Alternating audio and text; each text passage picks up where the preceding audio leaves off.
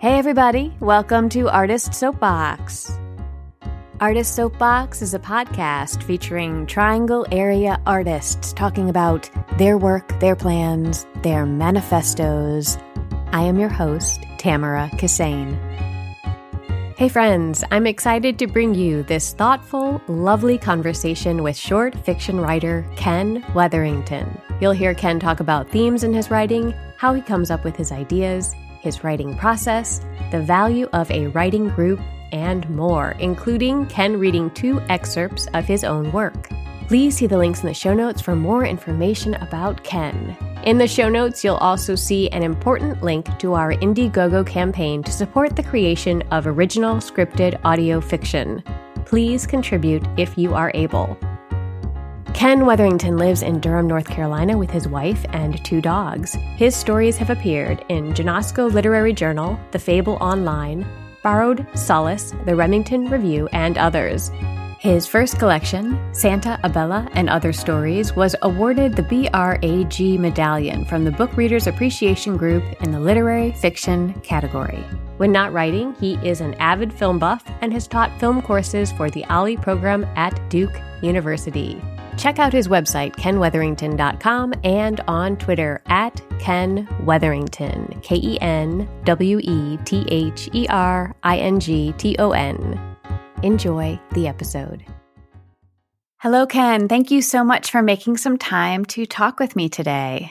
Thank you very much for having me on the podcast. I'm looking forward to our conversation. Why don't we start with a reading of your choice? That sounds good. I will read a short excerpt from my uh, story, The Revivalist, which is one of the stories that appears in my, my book. It's written in, in first person from the point of view of a woman in her mid 60s, so you have to imagine that, uh, that kind of voice as I read. The Revivalist. I spent a wakeful night in an armchair by the bed, listening to Edgar's labored breathing. Shortly before dawn, a gurgle issued forth from deep in his throat, and then silence only 64, too young. I murmured a hasty prayer over my husband's body. Time was precious.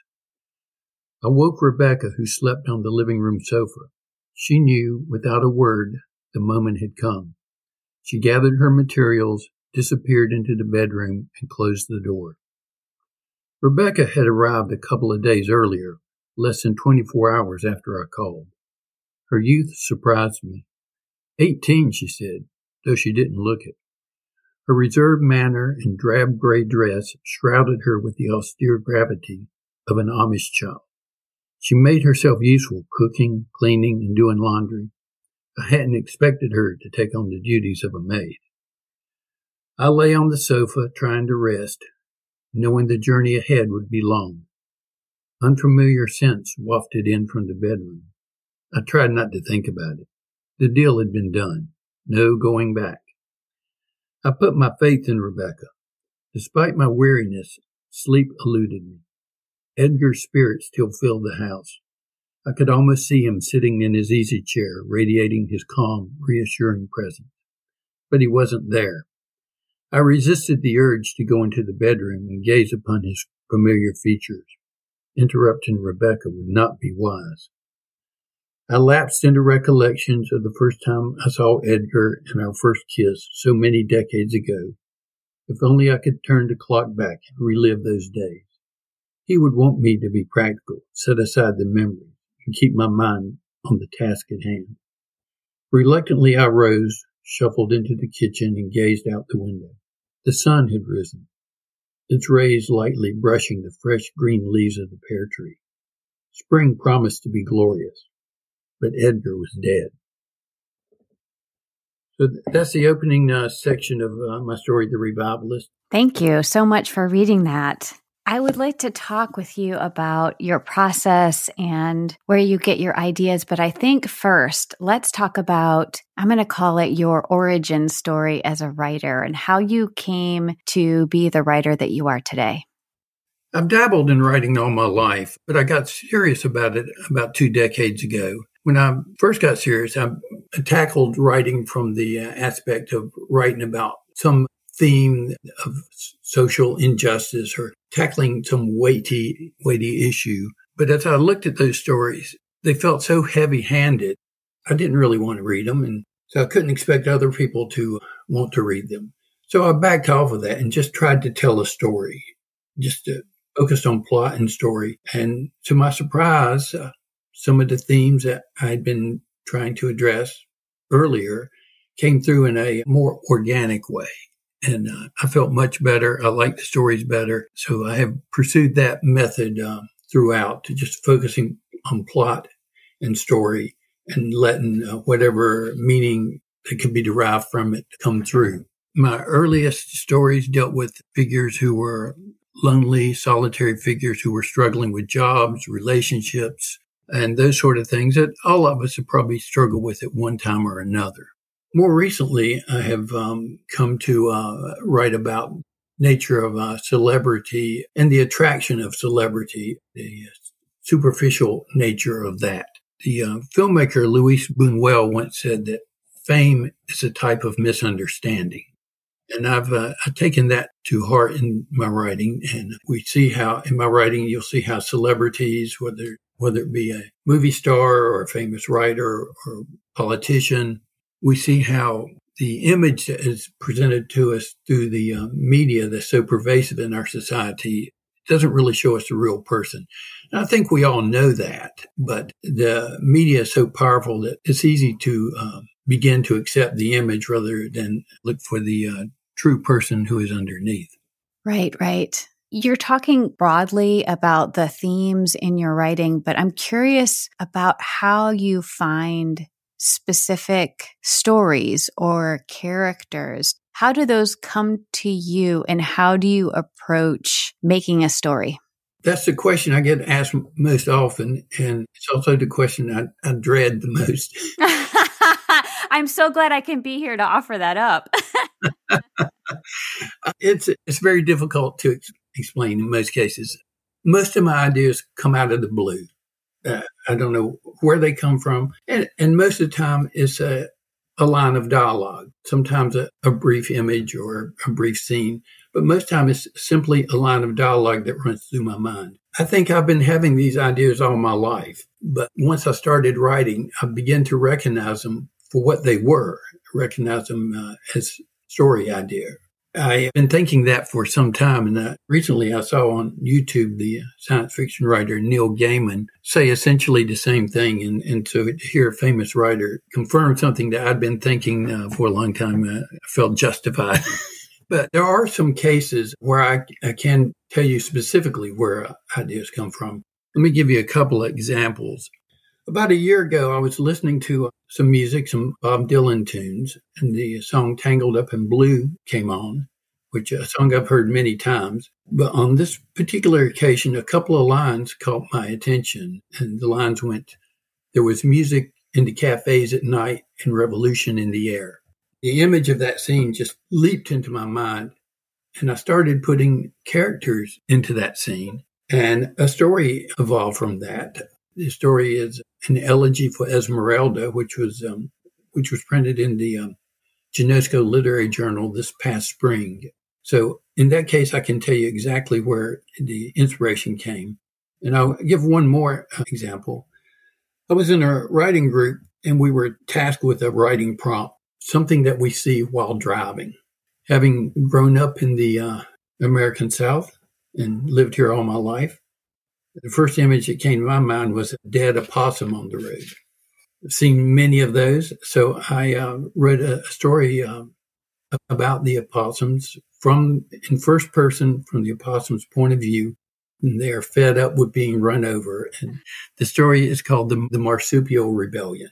That is available um, through my website. It was printed in a magazine called uh, Founders Favorites, Canadian magazine, actually. So that's a couple examples where uh, I can tell you specifically where ideas come from, but that's not the rule. Um, most of the time, it's just out of the blue. I have no idea where they come from or, or when they're coming. I love that you shared some examples. Thank you. And that also there isn't always a specific way that these ideas enter. I mean, I think, I don't know, I sort of try to make myself as a writer open to catching whatever crosses my mind. So I try to think about my own brain as like a giant net. And if anything comes through, I try to catch it. And then I'm grateful for whatever I catch, you know? And some, or I guess it's more like fishing, right? Because at first I was thinking about it as a butterfly net, but I think it's actually for me more like a fishing pole. And I try to bait the hook throw it out there. And sometimes I keep the fish and sometimes I throw it back depending on the size of it and if I can do something with it. So ideas can come in all sorts of ways to us, I think. Yeah, I, th- I think uh, I end up throwing back probably more fish than I keep. So. Right, exactly. Well, I think that, you know, I wonder if that's part of the deal of becoming a writer over time is sort of realizing that you know, you don't have to keep all the torture this metaphor a little bit. We don't have to keep all the fish, right? Because there are more fish and keep the ones that won't really like feed the process. It's it doesn't make sense. And so I'm a lot more willing to throw things out and throw things away than I used to be. So practically speaking, okay, so you have this idea. Do you make an outline? Do you make notes? Do you sit down and write from beginning to end? Like, how do you actually put it on the page? It all starts with mornings and coffee. right. But when I sit down to, to start, I will have an idea in my head already, and I will um, actually write with a pen and paper a loose summary, and about a usually ends up being very brief, but summary, and about a half a page, and it's a lot of partial sentences, abbreviations but I keep it loose. I want to allow my story to go where it wants to. And sometimes the finished product is a lot like the summary I wrote. Sometimes it's not so much like the summary I wrote. I want the characters to find their own way through the story. I want to let them be true to themselves.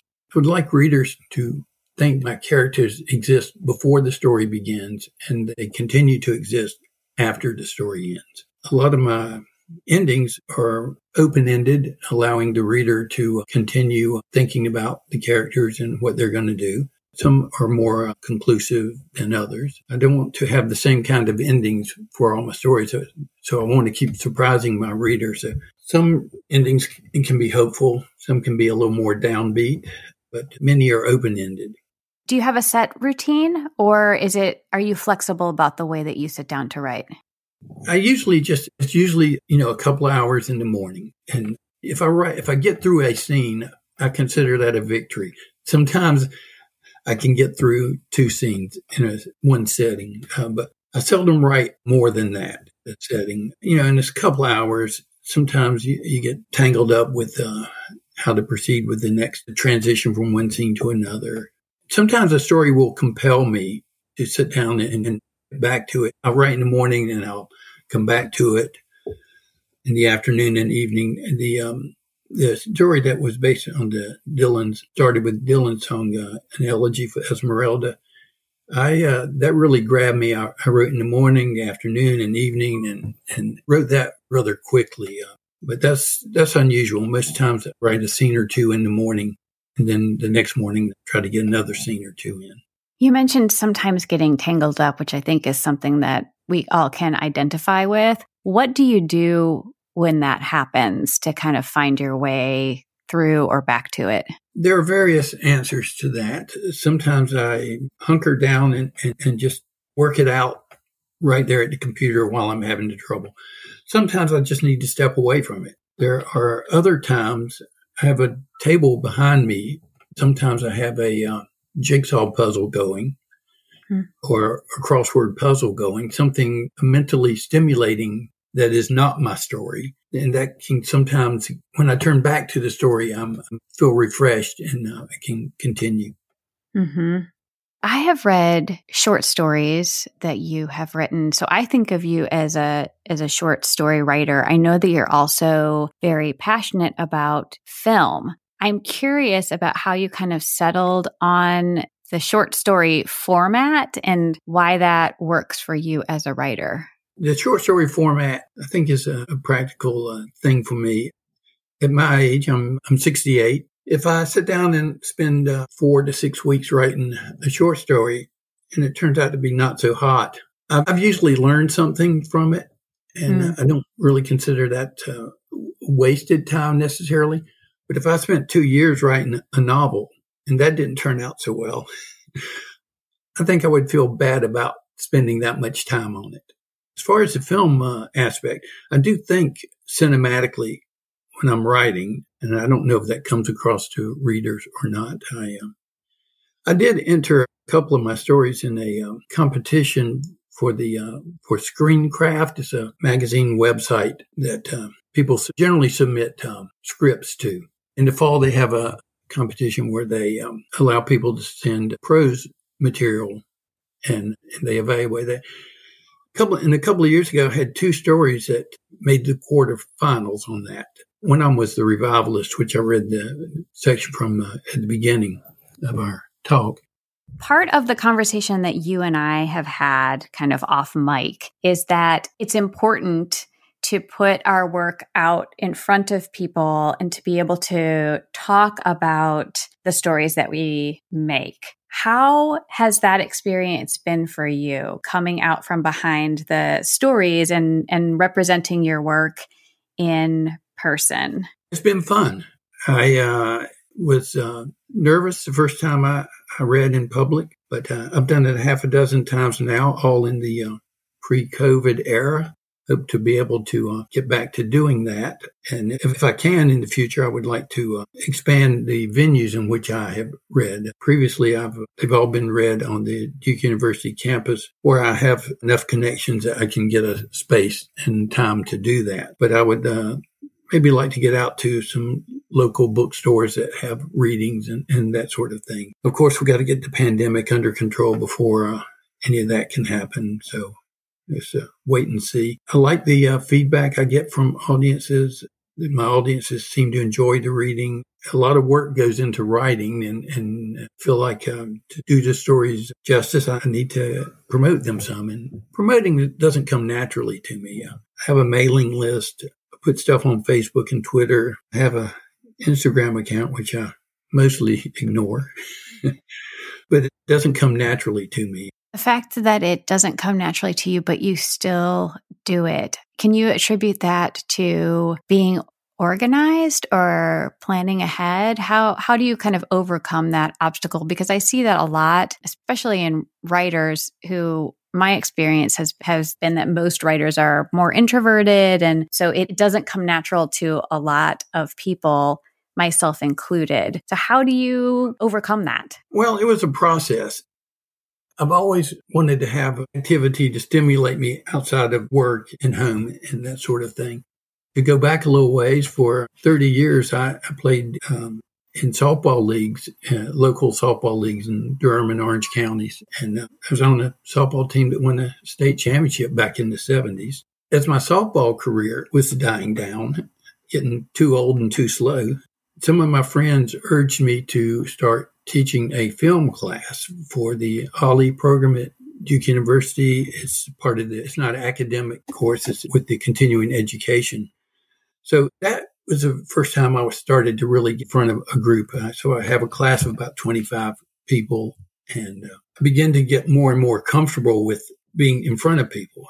When I started reading stories in public, that's, that's a different level of comfort you have to achieve to read your own work. But I think the teaching the film course helped me transition into being able to read my uh, things that I felt were more personal, to my stories. So I still had to push myself to do it. But like I say, I've done probably a half a dozen or so readings and uh, am getting more comfortable with it. Um, been doing it in venues that I'm familiar with. So if I extend that to local bookstores like I would like to do, that would be a different venue. It would be a a different level of comfort that I would have to uh, get used to. So, you have been writing for a while now, and I'm curious about what has gotten easier for you over time. Well, grammar. I'm in a great writing group. It, unlike most writing groups, we read in advance. It's not a situation where you go and you spend five or 10 minutes reading the excerpt, then you get quick feedback from the other attendees we read in advance. So, and we, we post our stories on um, Google Docs.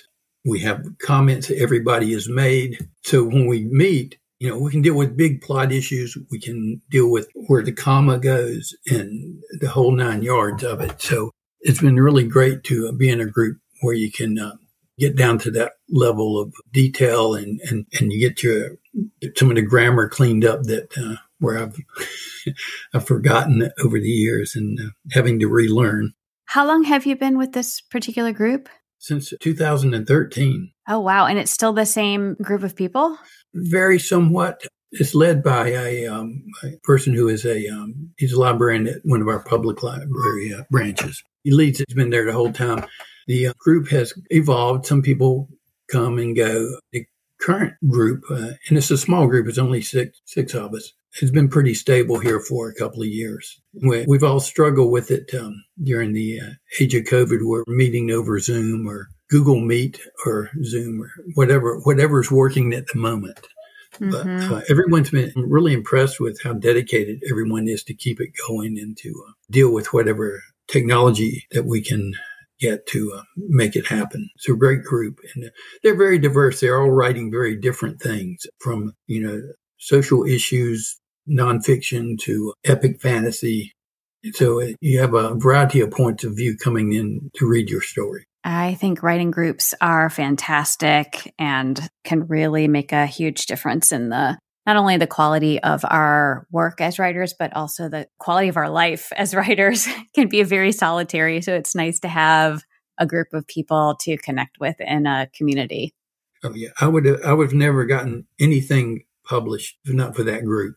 In the beginning, I had no intentions of publishing. I was just writing for my own, just to keep my mind active.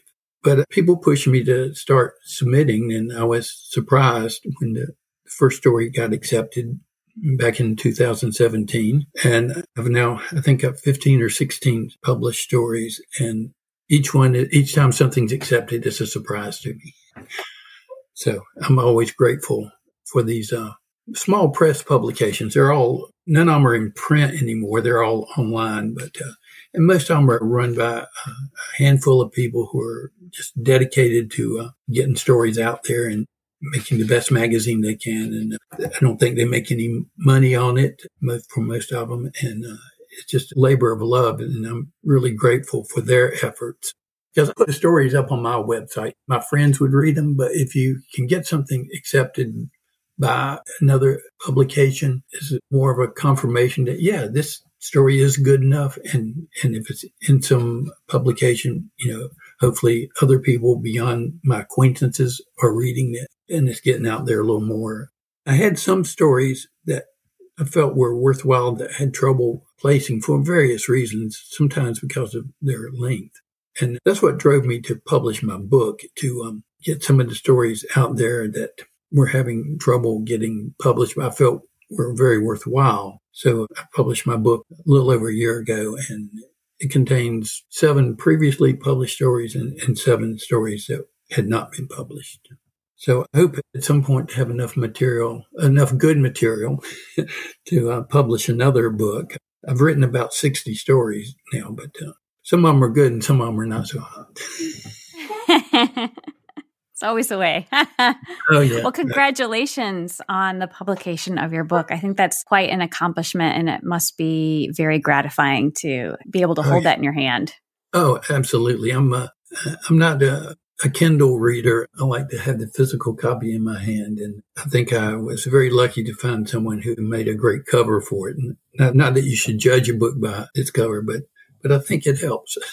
Mm-hmm. Before we close, I wanted to check in with you to see if there's anything else that you'd like to talk about. So, from this point, plans are pretty simple. Keep writing, keep keep submitting things for publication. Hopefully, post pandemic world, I can get back to have some face to face with readers. Perhaps get us another enough material together for another book. So that's pretty simple. Just more or less keep doing what I've been doing and hope for the best. So, yeah, I think I, I would like to close uh, with a reading. As I mentioned earlier, the An Elegy for Esmeralda was inspired by those lines from the Bob Dylan tune. So I'll read the uh, first few paragraphs of this. Uh, it's a story that deals with the uh, superficial attraction of uh, physical beauty. It's a theme that I write about fairly often these days. It usually involves celebrities. In this case, it does not, but uh, I will read the uh, first uh, few paragraphs of that. An elegy for Esmeralda. She had the kind of beauty that made men stupid. Before the revolution, I saw her often in smoky cafes and dives, always in the company of a poet or singer. One by one, bards offered adoration and romantic odes without restraint or embarrassment, only to find in time her affection deserting each of them for another of their peers. Deep, despairing laments followed, proclaiming the loss of innocence, sometimes hers, sometimes theirs. Her white blouses, flowing multicolored skirts, and dark eyes gave her a Roma vibe, though her ethnicity was uncertain.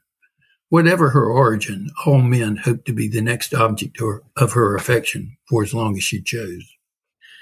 I first noticed her one evening at the Jack of Diamonds as she sat with Luther Del Rey at a table near the stage where Manu Berman strummed his guitar and sang lyrically of protest and rebellion. I leaned over the bar and motioned to Sullivan. What's her name? The burly bartender bent forward with a groan. She'll break your heart, kid. Stay away from her. Later, I discovered Sullivan harbored desires for her too. Perhaps I should have guessed. Come on, man. Who is she? He gave a sigh and a shrug. She goes by Esmeralda. Don't say I didn't warn you. Is she a prostitute? Don't be crude, kid. With that, he turned away. I barely heard Manu's vocals, or the clink of glasses, or the drunken chatter around me as the evening slipped by. I watched as she laughed and traced the contours of Luther's ear with long, delicate fingers. After midnight, they called it an evening, departing arm in arm. So that's the uh, opening paragraphs. It's, this is the scene that leapt into my mind when I heard that. Those lines from the Bob Dylan tune. Thank you so much for sharing your work and thank you for the conversation today. I can't wait to read what you write next and to see where your work gets published. Thank you so much, Ken. Thank you for having me. Do you like listening? If so, then support our scripted audio fiction campaign on Indiegogo so we can make all nine episodes of the new serial, Jesus Pancake. See the link in the show notes and help if you can. Thanks so much.